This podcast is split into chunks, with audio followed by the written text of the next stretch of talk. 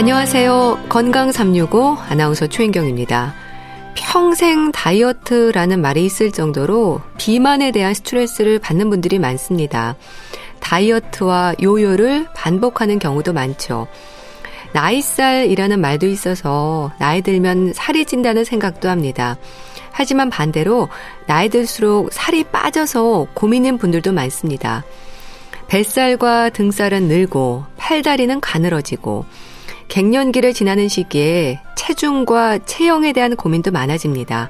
체중과 체형은 어떻게 이해하면 될까요? 오늘은 나이 들수록 살펴야 하는 체중과 체형, 건강에는 어떤 영향이 있는지 살펴보겠습니다. 건강 삼육오 이승환의 붉은 낙타 듣고 시작하겠습니다.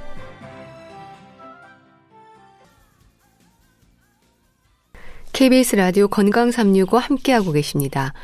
체형이 바뀐다는 느낌이라는 말 많이 합니다. 체중이 늘어나는 것뿐 아니라 팔다리는 가늘어지면서 배는 나오고 어깨가 좁아지면서 등살이 붙는 것 같다는 말도 하는데요. 개인차가 있겠지만 체중이 아닌 체형 변화가 고민이라는 분들이 많습니다. 어떻게 이해하면 될까요? 경희대 한의대 황덕상 교수와 함께합니다. 교수님 안녕하세요. 네, 안녕하세요. 체중과 체형, 나이와도 연관이 있긴 하죠? 네, 그렇죠. 당연히 나이가 들면서 체중도 늘게 되고 또 이제 체형의 변화도 생기게 됩니다. 근데 이제 이게 어떤 일반적으로는 그렇게 알지만 정확한 수치 변화가 어떻게 되는지에 대한 연구도 있더라고요. 네. 보통 이제 옷 제작과 관련된 신체 사이즈 연구, 사이즈 코리아라고 해서 거기서 이제 인체 치수 조사 데이터라는 것도 연구를 좀 봤는데요. 거기서 보면 이제 재밌는 거는 육십 대, 칠십 대부터 좀 변하기는 하는데 팔십 대가 들어서서 노화가 심해지면서 전체적으로 체형 변화가 급격히 나타나는데 네. 아무래도 이제 그러다 보니까 어 이제 신체 사이즈를 다 보다 보니까 우리가 가슴 둘레, 뭐 배 둘레, 장딴지 둘레, 뭐 넓적다리 넓이나 뭐 허리 높이나 또 이제 너비, 높이 이렇게 다 측정을 했을 때 팔십 대 이후 들어서 급격하게 감소하는 변화가 있고 또 보면 이제 노화에 따라서 다리 둘레 길이가 아마 상체 둘레 길이보다 더 급격하게 가늘어져서 우리 몸통은 계속 좀 유지가 되는 것 같지만 다리가 더 가늘어지는 결과가 있고 네. 또 이제 노년 여성들은 등이 굽는 현상이 나타났다면은 노년 남성들은 여성과 반대로 이제 뒤로 젖혀지는 체형의 그런 변화들이 많이 나타나서 이런 것들을 이제 나이와 관련돼서 좀 건강과 관련돼서도 좀 살펴볼 필요가 있습니다. 네. 특히 갱년기를 지나는 여성들의 경우에는요. 옷을 입어보면 체형이 변한 걸 느낀다는 말을 많이 하는데요.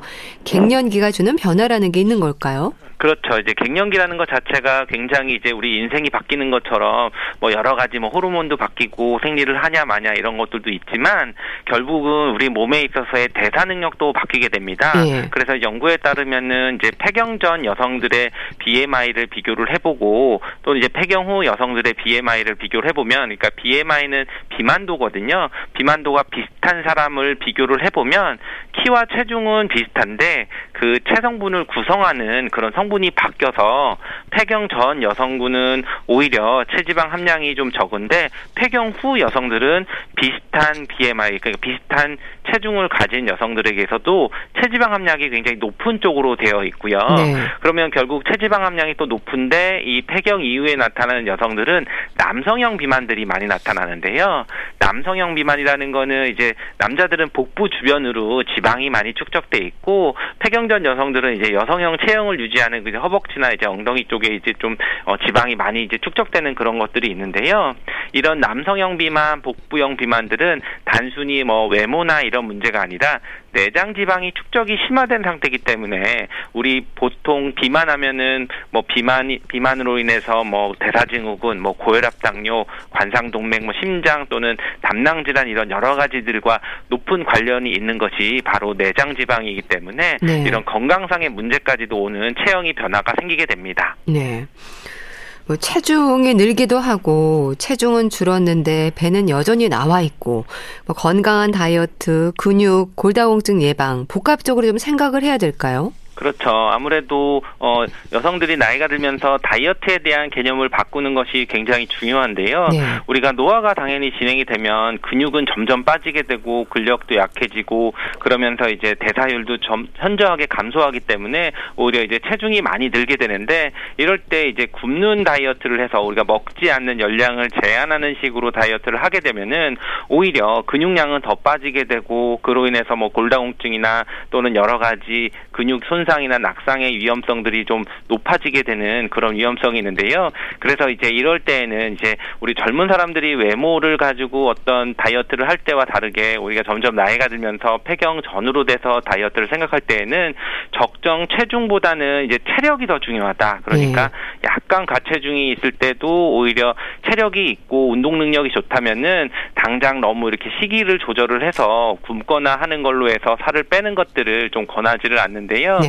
그래서 이제 이게 폐경 전후로 비교를 해보면은 골밀도를 비교를 해봐도 똑같은 이제 그런 체중을 가진 사람들이 오히려 그 똑같 비슷한 그런 체중을 가지고 체력을 가지고 있어도 폐경 이후에 골밀도군이 오히려 뭐 칠십 퍼센트까지도 이제 올라가는 것들이 되는데, 결국 이럴 때는 이제 먹는 거나 또는 체중이나 또는 체질량 지수나 또는 운동 능력이나 이런 여러 가지 체중까지도 같이 고민을 하면서 예. 다이어트 또는 건강까지도 복합적으로 고려를 해야 합니다. 예.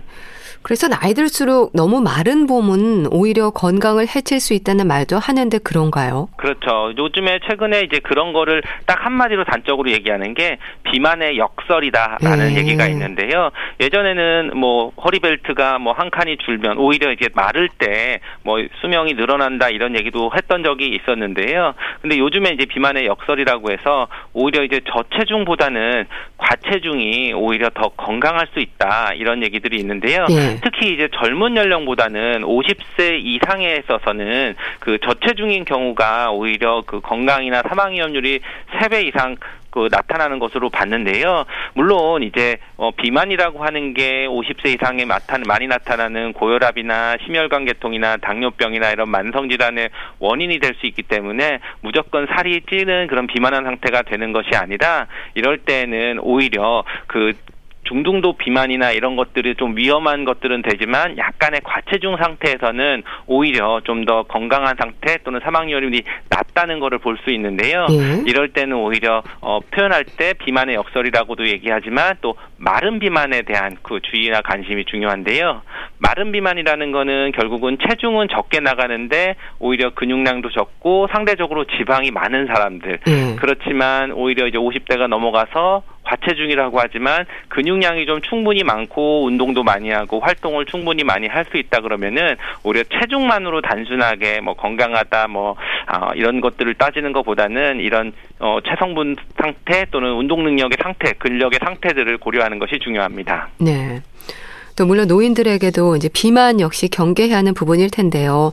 비만과 체중 감소를 어떻게 이해하면 될까요?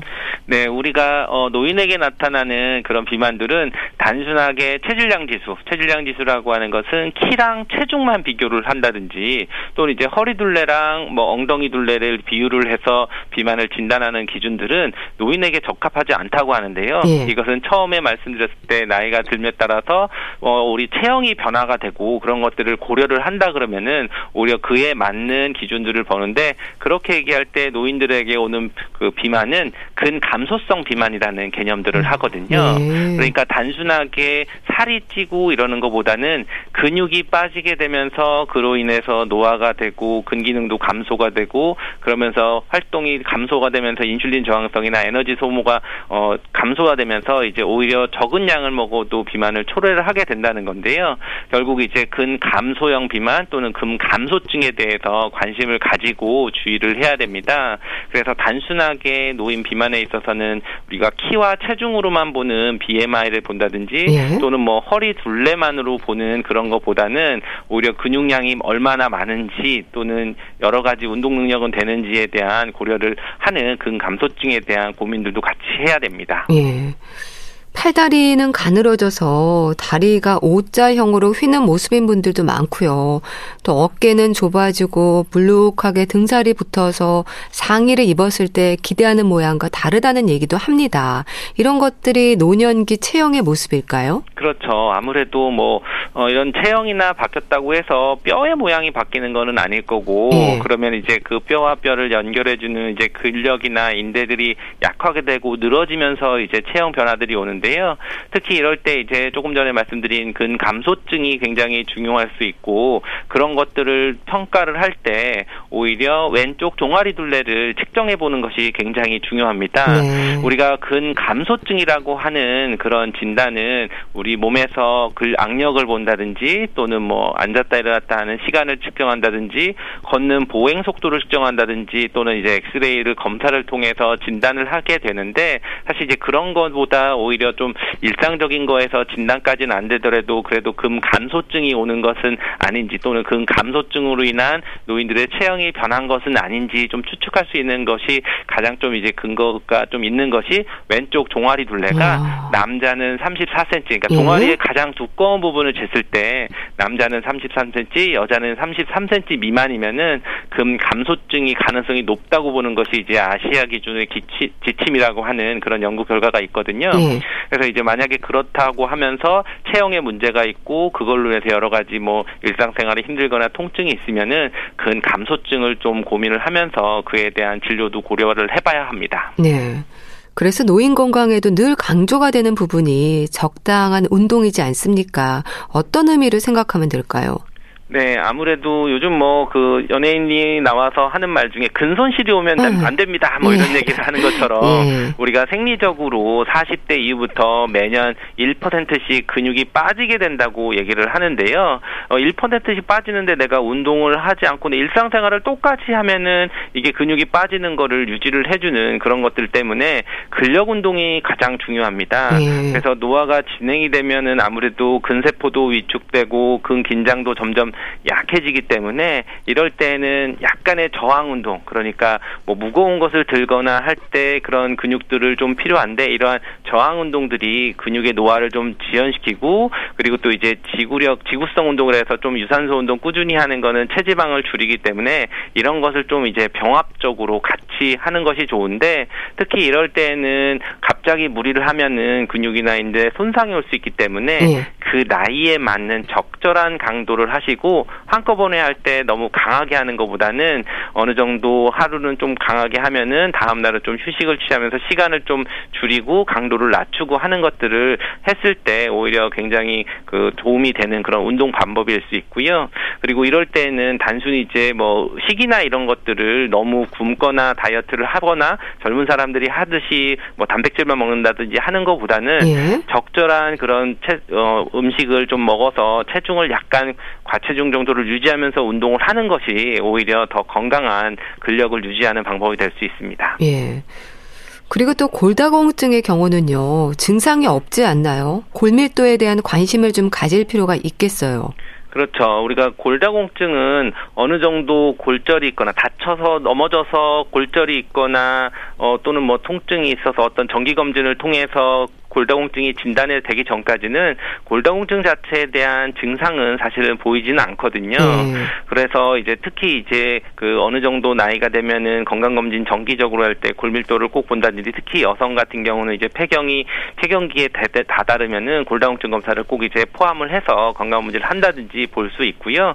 만약에 이제 남성 같은 경우는 갑자기 뭐 키가 줄었다든지 뭐 키를 매년 쟀는데 작년보다 뭐 많이 줄었다든지 또는 이제 허리 주변으로 척추 주변으로 좀 통증이 있는데 다른 검사를 하거나 해도 좀 특별히 나타나지 않을 때는 골다공증 검사를 한다든지 네. 오히려 또 이제 허리가 많이 굽거나 해서 이제 걸을 때 어느 정도 좀 통증이 오면서 쉬었다가 가야 되는 식으로 좀 나타나거나 할 때에는 골다공증에 좀 위험성이 있을 수 있기 때문에 네. 그런 증상들이 있으면 미리미리 확인을 하고 어, 보는 것이 좋습니다. 네. 그럼 비만인 분들과 마른 몸을 가진 분들 모두에게 골다공증의 위험은 있는 걸까요?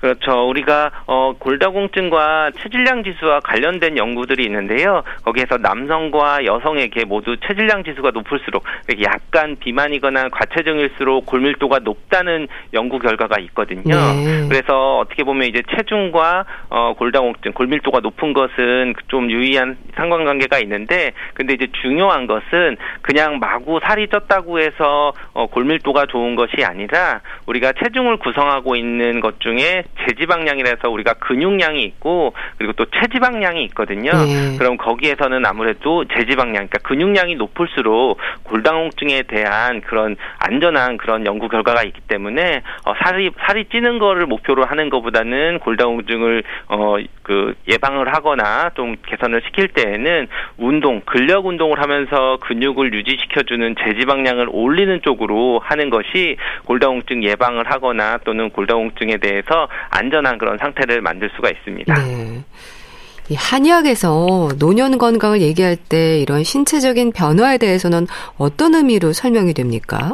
그렇죠. 한의학에서 이제 노력이 되는 것은 이제 오장육부의 모든 그런 정이 있고 기혈이 있다고 얘기를 하는데, 네. 그런 기능들이 부족해지면서 혈액순환이나 영양대사가 다 떨어져서 전신적으로 각 장기들이 갖고 있는 고유한 그런 원기, 기운이라 그랬죠. 기운이 있는데 그런 것이 이제 둔화돼서 우리가 뭐 간신, 비폐신, 오장육부에 대해서 있는 기능들이 떨어질 때 뼈에는 뭐 칼슘도 빠져나가고 또는 뭐 호르몬 대사도 좀 잘 안 되고 이런 것들이 부족해지는 우리 허증이라고 볼 수 있습니다. 음. 그래서 이제 노년 건강을 얘기하고 허리가 굽거나 또는 뭐 근력이 빠지는 것도 이런 신정을 보호해주는 그런 보호해주는 약들 이럴 때 이제 보약을 쓰는 거고, 음. 이제 어느 정도 나이가 들고 다른 만성적인 질환은 따로 그대로 관리를 하더라도 어떤 이제 환절기가 오거나 이렇게 갑자기 기온 변화가 있거나 하면은 이런 보약들을 좀 챙겨 먹는 것이 평소에 이제 병이 오기 전에 치료하는 밑병을 관리하는 개념으로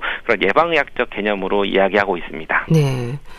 뭐 갱년기라고 하면 여성을 떠올리지만요. 남성들도 갱년기의 시기를 지나지 않습니까? 체형 변화에 있어서는 어떨까요? 차이가 있나요? 네, 아무래도 이제 남성들도 뭐 여성처럼 폐경은 없지만 사십에서 오십 세 정도가 지나가면서 이제 남성 호르몬이 점점 줄어들게 되고, 어, 남성 호르몬이 줄어들면은 어떤 여성처럼 그런 현상보다는 골밀도나 근육량도 같이 줄어들 수 있고, 네. 근력도 떨어지고 지구력이 떨어져서 마찬가지로 골다공증이 생길 수도 있습니다. 그러면서 이제 뭐 좀 근육도 좀 빠지게 되고, 뭐 체형도 좀 등이 굽는다든지 집중력이 떨어진다든지 이런 체형 변화 다 있게 되고, 그리고 다리 쪽의 근육들이 더 많이 빠져서 상체의 어떤 둘레는 유지가 되지만 뭐 허벅지나 뭐 종아리나 이런 그 부분들의 근육들이 좀 좁아지는, 좀 얇아지거나 하는 그런 체형 변화를 오게 되는 것도 어, 남성의 그런 노화의 그런 과정으로 볼 수 있습니다. 네. 그러니까 골다공증에 있어서도 여성 질환으로 생각을 하지만 남성들에게도 골다공증의 위험은 있는 거죠? 그렇죠. 아무래도 물론 이제 여성들이 여성 호르몬이 줄어들기 때문에 더 높 높은 그런 골다공증의 그런 위험성이 있고, 또 이제 딱 폐경이 되고 나서는 오히려 여성들에게 더 문제가 되지만 남성들에 있어서도 어떤 이제 체중이 빠지고 그랬을 때 오히려 남성 골다공증도 여전히 어, 진료를 하고 또 주의를 해야 됩니다. 예. 아무래도 뼈 건강에 신경을 써야 한다는 얘기인데요. 그럼 어떤 부분들을 살펴야 할까요? 증상으로 나타나는 부분들도 있을 것 같은데요. 네, 기본적으로 이제 골다공증에 대한 증상은 없기 때문에 어떻게 보면 어, 우리가 키가 작아졌다든지 또는 척추 주변으로 아픈 증상이 있다든지 또는 이제 살짝만 부딪혀도 이렇게 잘 부러지는 그런 골절의 그런 상황들이 있으면은 골다공증을 의심하게 되고 검사를 하게 돼야 되는데요. 네. 아무래도 이제 골다공증은 이제 낮은 골량 그리고 계속 재생을 하고 반복을 하는 것이기 때문에 적절한 자극을 주는 것이 굉장히 중요하기 때문에 골다공증에는 이제 당연히 이제 그런 체중 부하를 주는 어느 정도 골단을 자극을 주는 그런 운동이 필요하고, 그리고 먹는 거에 있어서는 뭐 우리가 칼슘이나 이런 것들이 뭐 식이 그런 식품이나 이런 것들 또는 불충분한 경우에는 보조제나 이런 것들을 좀 고려를 해야 될 수도 있고요. 예. 그리고 비타민 D 보조제나 또는 이제 햇볕을 쬐면서 운동을 하는 것들이 중요하고, 그러면서 우리 일상생활에서는 이제 카페인 음료, 어, 카페인 음료나 또는 이제 과도한 음주 또는 이제 흡연 같은 것을 이제 좀 금연하는 그런 것들을 권고를 하고 네. 일상생활에서 어떤 우리가 다 알고 있지만 일반적인 그런 것들을 평소에 주의하는 것이 중요합니다. 네. 알고 있어야 하는 수치들도 있을 텐데 어떤 부분들일까요? 그렇죠. 우리가 골다공증을 진단할 때 골밀도 검사라는 것이 있는데요. 이때 T스코어라고 해서 어 우리가 골밀도를 표현할 때 성별과 그 연령을 비교를 해서 그러니까 이십 대의 그런 인종과 성별의 정상인의 그런 점수에 대해서 내가 몇 점이냐라고 하는 것을 비교를 해보는 단위당 면적, 단위 면적당 그 무게를 표시해주는 게 T스코어라고 있거든요. 예. 그래서 이제 그 T스코어를 가지고 골다공증의 진단 기준으로 삼는데 보통 이제 그 이십에서 사십이 젊은 성인에서 측정할 때 그런 평균 골밀도보다 이 점 오 표준 편차 이하의 골격을 음. 나타날 때 그래서 마이너스 요 T스코어가 마이너스 이 점 오 보다 더 낮으면 이제 골다공증이라고 얘기를 합니다. 네. 그래서 이제 그것보다 마이너스 일 점 영에서 마이너스 이 점 오 정도 되면은 이제 골감소증이라고 하고 마이너스 이 점 오보다 더 떨어지면 이제 골다공증이라고 검사를 하는데 네. 아마 이것은 이제 뭐 병원에 가셔서 골밀도 검사를 해서 엑스레이를 검사를 하고 하면 이제 결과 이제 이 점수를 딱 보여주는데 이게 이제 몇 점이냐에 따라서 아 심한 골다, 골다공증이냐 아니면 이제 골다공증까지는 아니고 골밀도 골감소증 정도가 되느냐에 따라서 뭐 약 처방이 필요한 경우 또는 약 처방까지는 필요 없고 일상생활이나 운동이나 식이를 통해 조절할 수 있는 어, 그런 정도이냐 이런 것들을 좀 알 수 있는 그런 기준이 된다고 할 수 있습니다. 네. 그럼 체중과 상관없이 꾸준히 이어가야 하는 운동법 또 식생활 뭘 어떻게 해야 할지 좀 방법을 알려주셔야 할 것 같아요. 네, 우리가 골다공증 얘기할 때 어, 가장 중요한 건 이제 뼈 자체를 튼튼하게 하는 방법으로 웨이트 베어링 에어로빅 엑서사이즈 그래서 하중이 가는 그 유산소 운동이 굉장히 좋거든요. 네. 결국 우리가 걷는 것보다는 살짝 조깅을 하면서 이제 위아래로 충격을 주는 그런 자기 체중으로 이용해서 어떤 그 체중 부하 운동을 주는 것이 가장 좋을 수 있습니다. 그래서 우리가 그냥 걷는 정도의 운동을 많이 하시긴 하는데요. 예. 걷는 거는 사실 자기의 최대 산소량의 한 오십 퍼센트 정도밖에 안 된다고 해서 심폐 기능이나 뼈 기능을 증진시키는 데는 약간 부족할 수 있기 때문에 걷는 거를 많이 하시는 것보다는 오히려 중간에 뭐 한두 번이라도 일주일에 한두 번이라도 약간 정도의 그런 러닝 우리가 그러니까 뭐 열심히 뛰는 것보다는 가볍게 이제 조깅 정도로 했을 때 심폐 기능도 있고 그리고 또 뛰면서 이렇게 충격이 좀 가잖아요. 그래서 예. 골격에 물리적인 자극을 줘서 뼈 건강도 올릴 수 있어서 최대 산소 섭취량의 육십 퍼센트 이상의 약간 강한 정도의 운동도 중간중간에 뭐 일주일에 한두 번 정도를 좀 넣어주고 만약에 그런 것들이 잘 안 될 때에는 우리가 줄넘기라든지 약간의 가벼운 점프 운동을 음. 좀 추가를 좀 하는 것이 운동에 있어서의 골다공증을 예방하는 것이나 그런 것이 좋고요. 네. 그리고 음식 섭취에 있어서는 뭐 칼슘이나 비타민 D나 또는 그런 것보다 이제 균형 있는 그런 음식을 섭취를 하는 것도 굉장히 도움이 될 수 있습니다. 네. 허리 건강을 위해서도 좀 조언해 주세요. 네. 허리가 골다공증 때문에 이제 허리가 아프신 경우도 있지만 허리 자체는 골다공증이 아니어도 많이 통증이 있는데 요통을 예방하는 가장 기본은 부지런한 허리는 아프지 않다는 말이 있는데 예. 이것이 이제 허리를 혹사하는 그런 것이 아니라 허리가 이제 건강하게 되려면은 꾸준히 스트레칭이나 허리 근육을 강화시켜주는 쪽으로 운동을 해서 대비하는 쪽으로 해야 됩니다. 우리가 보통 이제 허리가 아플 때는 고정된 자세로 어, 장시간 동안 일을 하고 난 다음에 통증이 오게 되는 거거든요. 거든요. 그렇기 때문에 이제 운동이라는 것은 고정된 자세가 아니라 우리가 코어 근육이나 그런 중심부 근육들을 강화시키는 쪽으로 다양한 운동을 하게 되는데 예. 바로 이렇게 운동을 해서 허리 근육이나 인대를 튼튼하게 하는 것이 허리 건강에 도움이 되고 만약에 이제 어떤 일을 하거나 또는 오래된 나쁜 자세로 있어서 통증이 있을 때에는 치료를 받고 치료가 나으면은 다시 근육을 강화시키거나 유연성을 회복하는 근력 강화 운동을 하는 것이 허리 건강을 위해서 가장 좋은 방법입니다. 네. 그럼 건강한 다이어트, 단순히 체중만 줄이는 숫자적인 의미가 아닌 건강을 위한 다이어트에 대해서는 어떤 말씀을 주실까요? 네, 우리가 뭐 어, 매스컴이나 이런 쪽에서 다이어트를 얘기하고 어떻게 보면 몸짱이라고 하는 것처럼 어, 나이에 상관없이 무조건 근력이 많고 또는 이제 날씬한 그런 체중을 목표로 삼는 것보다는 그 나이에 맞는 체력을 유지할 수 있는 그런 체중, 약간의 과체중이어도 운동 능력이 뛰어날 수 있는 것이 좋은 그런 체형일 수가 있습니다. 네. 그러니까 나이나 그런 체력 능력이나 또는 일상생활의 그런 어, 환경들을 생각을 해서 적절한 최고의 그런 체형보다는 내 몸에 맞는 최적의 그런 체형이나 다이어트 방법을 찾는 것이 좋습니다. 네, 말씀 잘 들었습니다. 자, 오늘은 체중과 체형 어떻게 이해하면 될지 짚어봤는데요. 경희대 한의대 황덕상 교수와 함께했습니다. 말씀 감사합니다. 감사합니다. 케이비에스 라디오 건강삼육오 함께하고 계신데요. 마티카의 토이 솔저 듣고 다시 오겠습니다.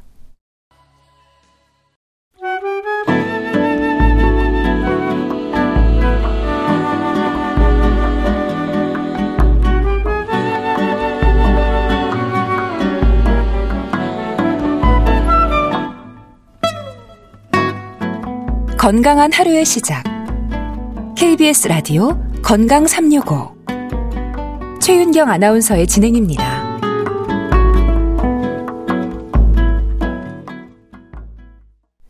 케이비에스 라디오 건강삼육오 함께하고 계십니다. 자, 건강책 정보 북컬럼니스트 홍순철 씨 자리했습니다. 안녕하세요. 네, 안녕하세요. 어느새 시월의 끝자락인데요. 감기도 독감도 특히 조심해야 하는 이때 가장 강조가 되는 말이 면역력이 아닐까 싶습니다. 근데 오늘 소개해 주실 책이 완전 면역이라는 제목이네요. 그렇습니다. 요즘 서점가에 면역에 대한 책들이 참 많이 출간되고 있는데 예. 이제 급기야 완전 면역이라는 책까지 출간이 됐어요. 예. 이 책 한 권으로 면역에 대해서는 이제 완벽하게 정복하겠다 이런 의미를 담고 있는 그런 제목이 아닌가 싶은데요. 평생 병들지 않는 몸의 비밀이란 부제도 적혀 있더라고요. 예. 평생 병들지 않는 몸의 비밀. 아, 참 예. 생각만 해도 꿈 같죠. 그렇죠. 근데 이게 정말 가능한 일일까? 대학에서 수의학을 전공하고 국립암센터와 서울대학교 의학연구원에서 오랜 기간 동안 신약 개발에 몰두해왔던 저자 류은경 씨는 결국 모든 병을 이겨낼 답이 우리 몸 안에 있다라는 것을 발견했다라고 전하고 있습니다. 네. 그게 바로 면역이라고 하는 건데요. 면역력이 튼튼한 사람은 어떤 새로운 병이나 바이러스에도 걱정이 없다. 라는 진리를 알아냈다라는 거죠. 저자는 유전이나 이런 것보다 더 중요한 게 어, 우리의 습관이 만들어내는 면역이다라고 이야기를 하고 있는데요. 예. 그래서 식습관, 생활습관, 자연스러운 방법으로 면역력을 올리는 방법을 연구해 오고 있습니다. 오늘 소개해드리는 완전 면역이라고 하는 책에는 그야말로 면역에 대한 모든 것들이 소개가 되고 있는데요. 의학적인 지식부터 면역력을 키울 수 있는 실천 밥상에 이르기까지 그가 그동안 연구해오고 직접 자신이 실천해온 면역에 대한 이야기들이 소개가 되고 있어요. 예. 책은 크게 이론편 그리고 실천편으로 나뉘어 소개가 되고 있는데 사실 이론편에서는 우리가 면역에 대한 얘기는 참 많이 듣고 있거든요. 그렇죠. 근데 약간 두루뭉술하게 알고 있습니다. 음. 그래서 면역에 대해서 그동안 알고 있었던 잘못된 정보라든가 이런 것들을 낱낱이 소개하면서 면역에 대한 상세한 정보를 소개를 해주고 있고요. 예를 들어 어떻게 면역 반응이 이루어지는지, 우리 몸에 질병이 발생하기 쉬운 환경이라는 건 어떤 것인지, 또 백신과 면역력과의 관계는 어떤 것인지, 어떤 질병의 원인이나 밑바탕이 되는 걸 우리가 기저질환이라고 이야기하는데 기저질환을 가진 사람들이 면역력을 키울 수 있는 방법은 무엇인지 다양한 면역에 대한 지식들을 이론편에서 알려주고 있습니다. 예, 그러니까 병을 이겨낼 답은 우리 몸에 있다. 좀 이해되기도 하고 잘 모르겠기도 하고 그러네요. 그렇습니다. 일단 우리 몸에 힘을 길러야 되는 건데요. 예. 면역력이라고 하는 건 우리 몸이 세균이나 바이러스 같은 병원체를 이겨낼 수 있는 힘. 이걸 의미하거든요. 이게 뭐 입안에 생기는 구내염이라든가 감기라든가 이런 흔한 증상부터 시작해서 암 같은 위험한 질병에 이르기까지 이 책은 병의 일차적인 원인은 모두 면역력과 관계가 있다라고 이야기합니다. 네. 일단 우리 몸이 면역력이 약해지면 외부 병원체들이 쉽게 침입할 수 있는 환경이 만들어지기 때문에 면역력이 모든 병의 일차적인 방어선 역할을 하고 있다라는 거죠. 이걸 꼭 기억해야 되는데요. 우리가 흔히 면역력을 키우기 위해서는 잘 먹어야 된다. 이런 이야기들을 많이 합니다. 그렇죠.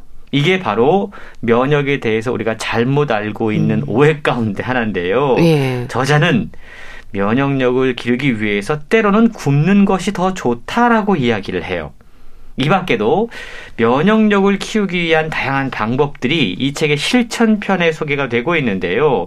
예를 들자면 면역력의 바로미터 역할을 하는 게 장 건강이라고 그럽니다. 예. 이 장 점막의 건강을 키우는 방법, 차라리 굶는 것이 더 낫다라는 방법이 바로 여기에서 유래가 되는 거예요. 음. 장 건강이 어, 확보가 되지 않았는데 자꾸만 먹는 건 오히려 역효과를 낼 수 있다라는 거죠. 이럴 때는 오히려 비우는 것이 낫다라는 이야기를 하고 있고요.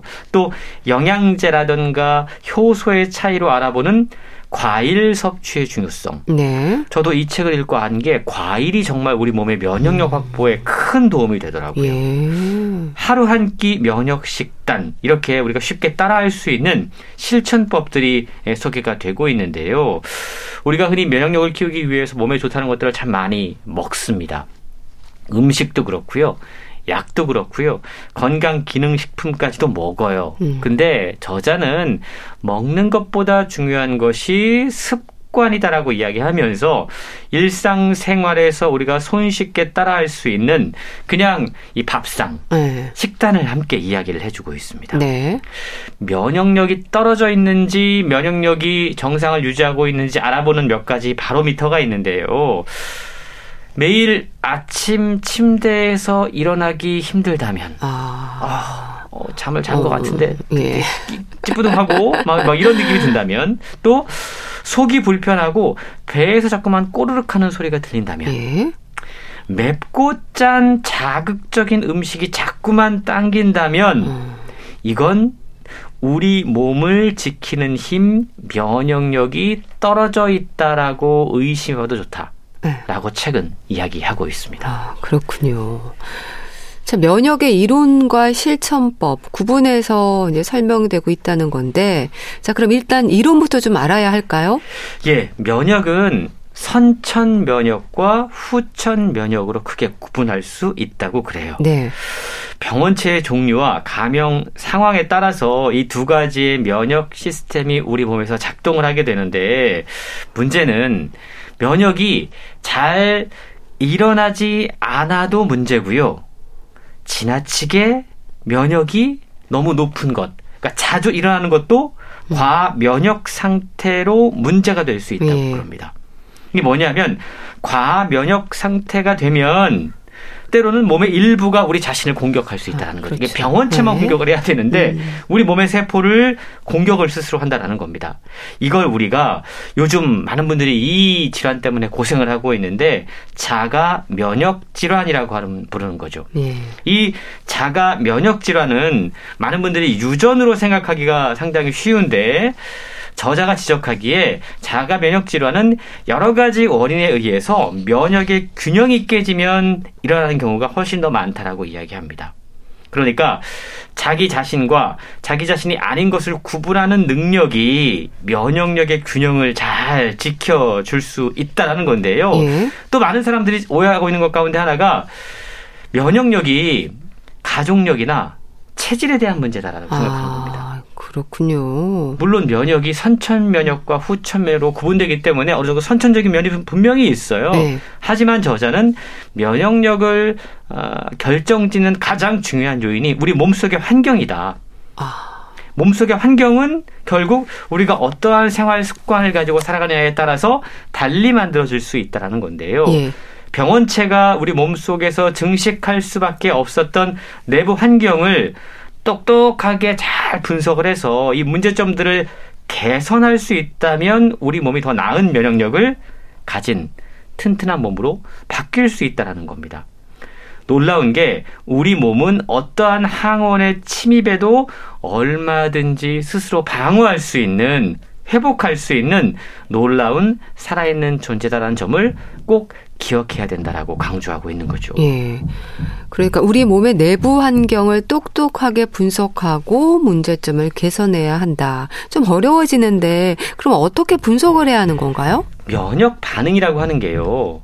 우리 몸에 들어온 병원균, 그러니까 일종의 적인 거죠. 음, 예. 이걸 처리하는 과정에서 일어나는 자연스러운 일종의 신체 반응입니다. 네. 사실 곳곳에서 아군과 적군이 맹렬하게 전투를 하고 있는 음. 일종의 전쟁 상황이라고 얘기할 수 있는 거예요. 음. 그렇게 되면 우리 몸이 병원체와 싸우느라고 온몸에서 열이 날 수도 있고요. 그렇죠. 통증이 날 수도 있고요. 예. 통증 부위가 빨갛게 부어오르고 또 매우 피곤함을 느낄 수도 있습니다.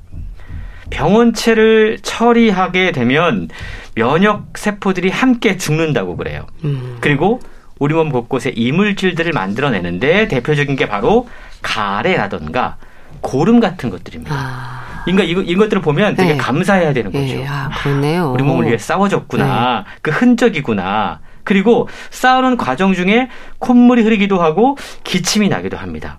이게 우리 몸이 싸우고 있다는 증거고요. 몸이 더 나아지고 있다는 것을 확인할 수 있는 자연스러운 반응이라는 겁니다. 예. 근데 한번 생각해 보시죠. 콧물이 흐르고 기침이 나면 음. 우리가 어떤 반응을 보이죠? 이거 자연스러운 증상으로 잘 생각하지 않습니다. 약을 빨리 먹으려고 그래요. 예. 문제가 생긴 거라고 생각을 합니다. 이 증상 자체가 문제인 줄 알고 약을 자꾸만 써요. 예를 들면 히스타민이라고 하는 단백질은 콧물이 나오게 하는 역할을 합니다. 근데 우리가 콧물이 나오면 항히스타민제를 써서 콧물을 멈추도록 만듭니다. 이러면 예? 단지 콧물이 나오지 않을 뿐 사실은 근본적인 원인, 이 병원체를 처리한 건 아니라는 아, 걸 기억할 필요가 있다는 그렇네요. 거죠. 그래서 우리 몸에서 자연스럽게 노폐물이 배출되는 기능을 차단하는 효과를 보고 우리 몸이 나았다라는 착각을 하면 안 된다는 겁니다. 그래서 저자는 지나친 콧물이나 기침, 물론 이런 경우에는 뭔가 좀 병원을 찾거나 약을 먹어야 되지만 예. 그렇지 않고 웬만한 증상들은 이걸 억제하거나 누르기보다 자연스럽게 우리 몸속에서 배출될 수 있도록 하는 것이 면역을 위해 훨씬 더 좋은 일이다라고 소개하고 있습니다. 네. 사실 위생과 면역에 대해서는 지난 삼 년간 모두의 관심이었잖아요. 면역력을 높이고 면역이 떨어지고. 근데 사실 면역이라는 게 좀 눈에 보이는 부분이 아니어서 쉽진 않습니다. 그렇습니다. 분명히 그런 면이 네. 있는데요. 이걸 또 측정할 수 있는 마땅한 도구도 없는 게 현실이거든요. 그러다 보니까 어느 정도 자가 진단을 통해서 자기 몸의 상태를 잘 체크를 해야 되는데 책에 보면 매일 먹는 식사가 잘못됐다, 배달 주문이 늘면 면역력이 떨어진다, 습관적으로 먹는 약은 내 몸을 죽인다. 손이 너무 깨끗해도 문제다. 네.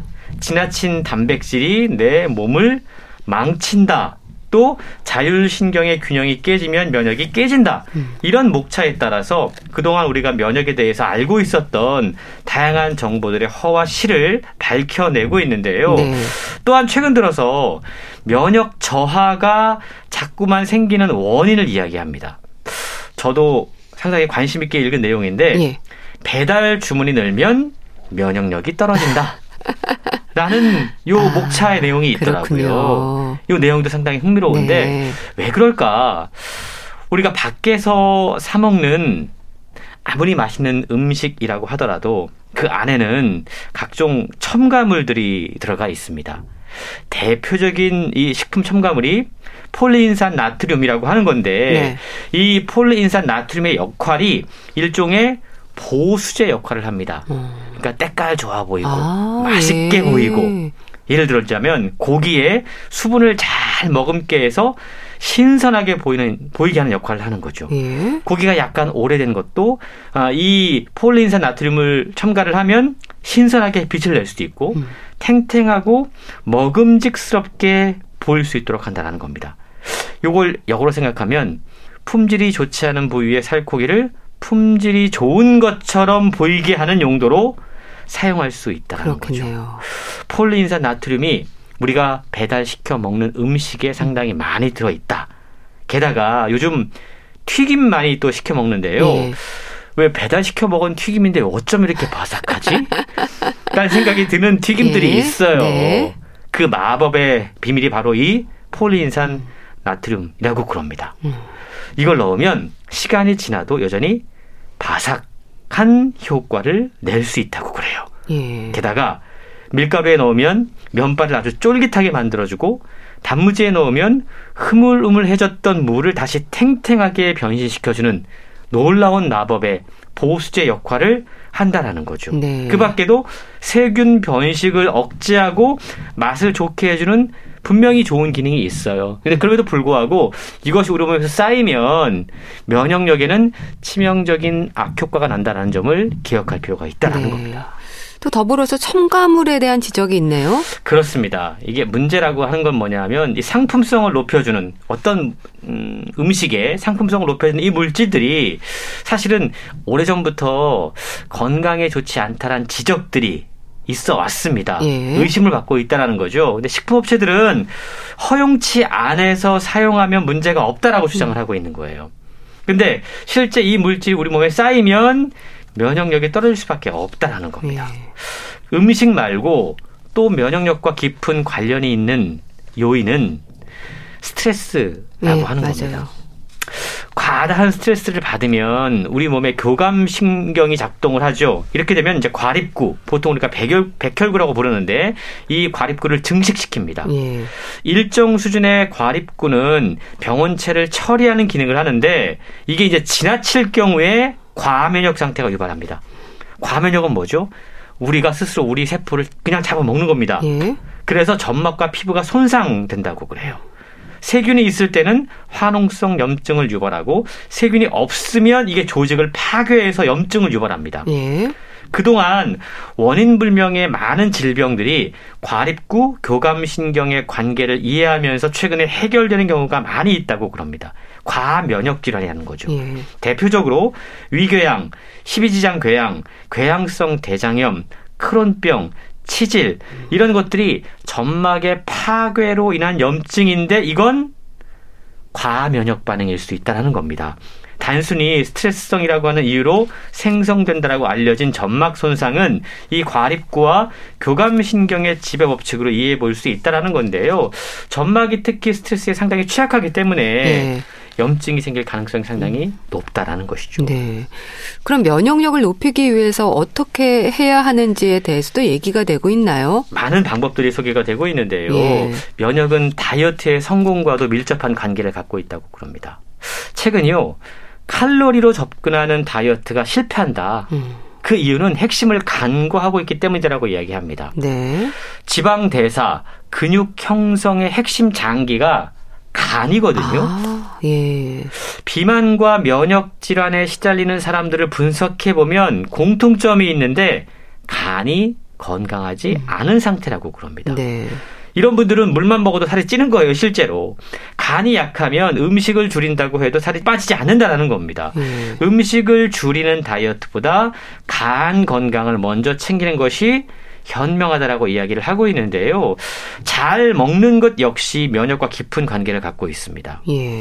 먹은 음식이 완전히 소화될 때 영양소가 흡수되고 몸에 필요한 성분들이 만들어져요. 근데 소화도 되지 않았는데 또 먹어. 음. 그러면 이건 이제 문제가 생길 수밖에 예. 없다라는 겁니다. 책에 보면 음식을 잘 먹는 방법도 소개가 되고 있는데요. 가공식품이 아닌 살아있는 음식을 먹어야 되고 또 음식은 종류가 많이 섞이지 않게 단순하게 먹는 것이 좋다고 그럽니다. 네. 먹는 순서도 중요한데 우리가 잘못 알고 있는 것 중에 대표적인 게 식후 과일이라고 그래요. 아. 과일은 오히려 예. 식전과 공복에 먹을 때 영양소가 잘 흡수되는 그런 성분을 지니고 있다고 그럽니다. 네, 참 올바른 생활 습관, 특히 가려서 잘 먹는 습관도 중요하네요. 아, 소개해 주신 완전 면역, 북컬럼니스트 홍순철 씨와 함께했습니다. 잘 들었습니다. 감사합니다. 고맙습니다. 백예린의 다시 난 여기 보내드리면서 인사드릴게요. 건강삼육오 아나운서 최인경이었습니다. 고맙습니다.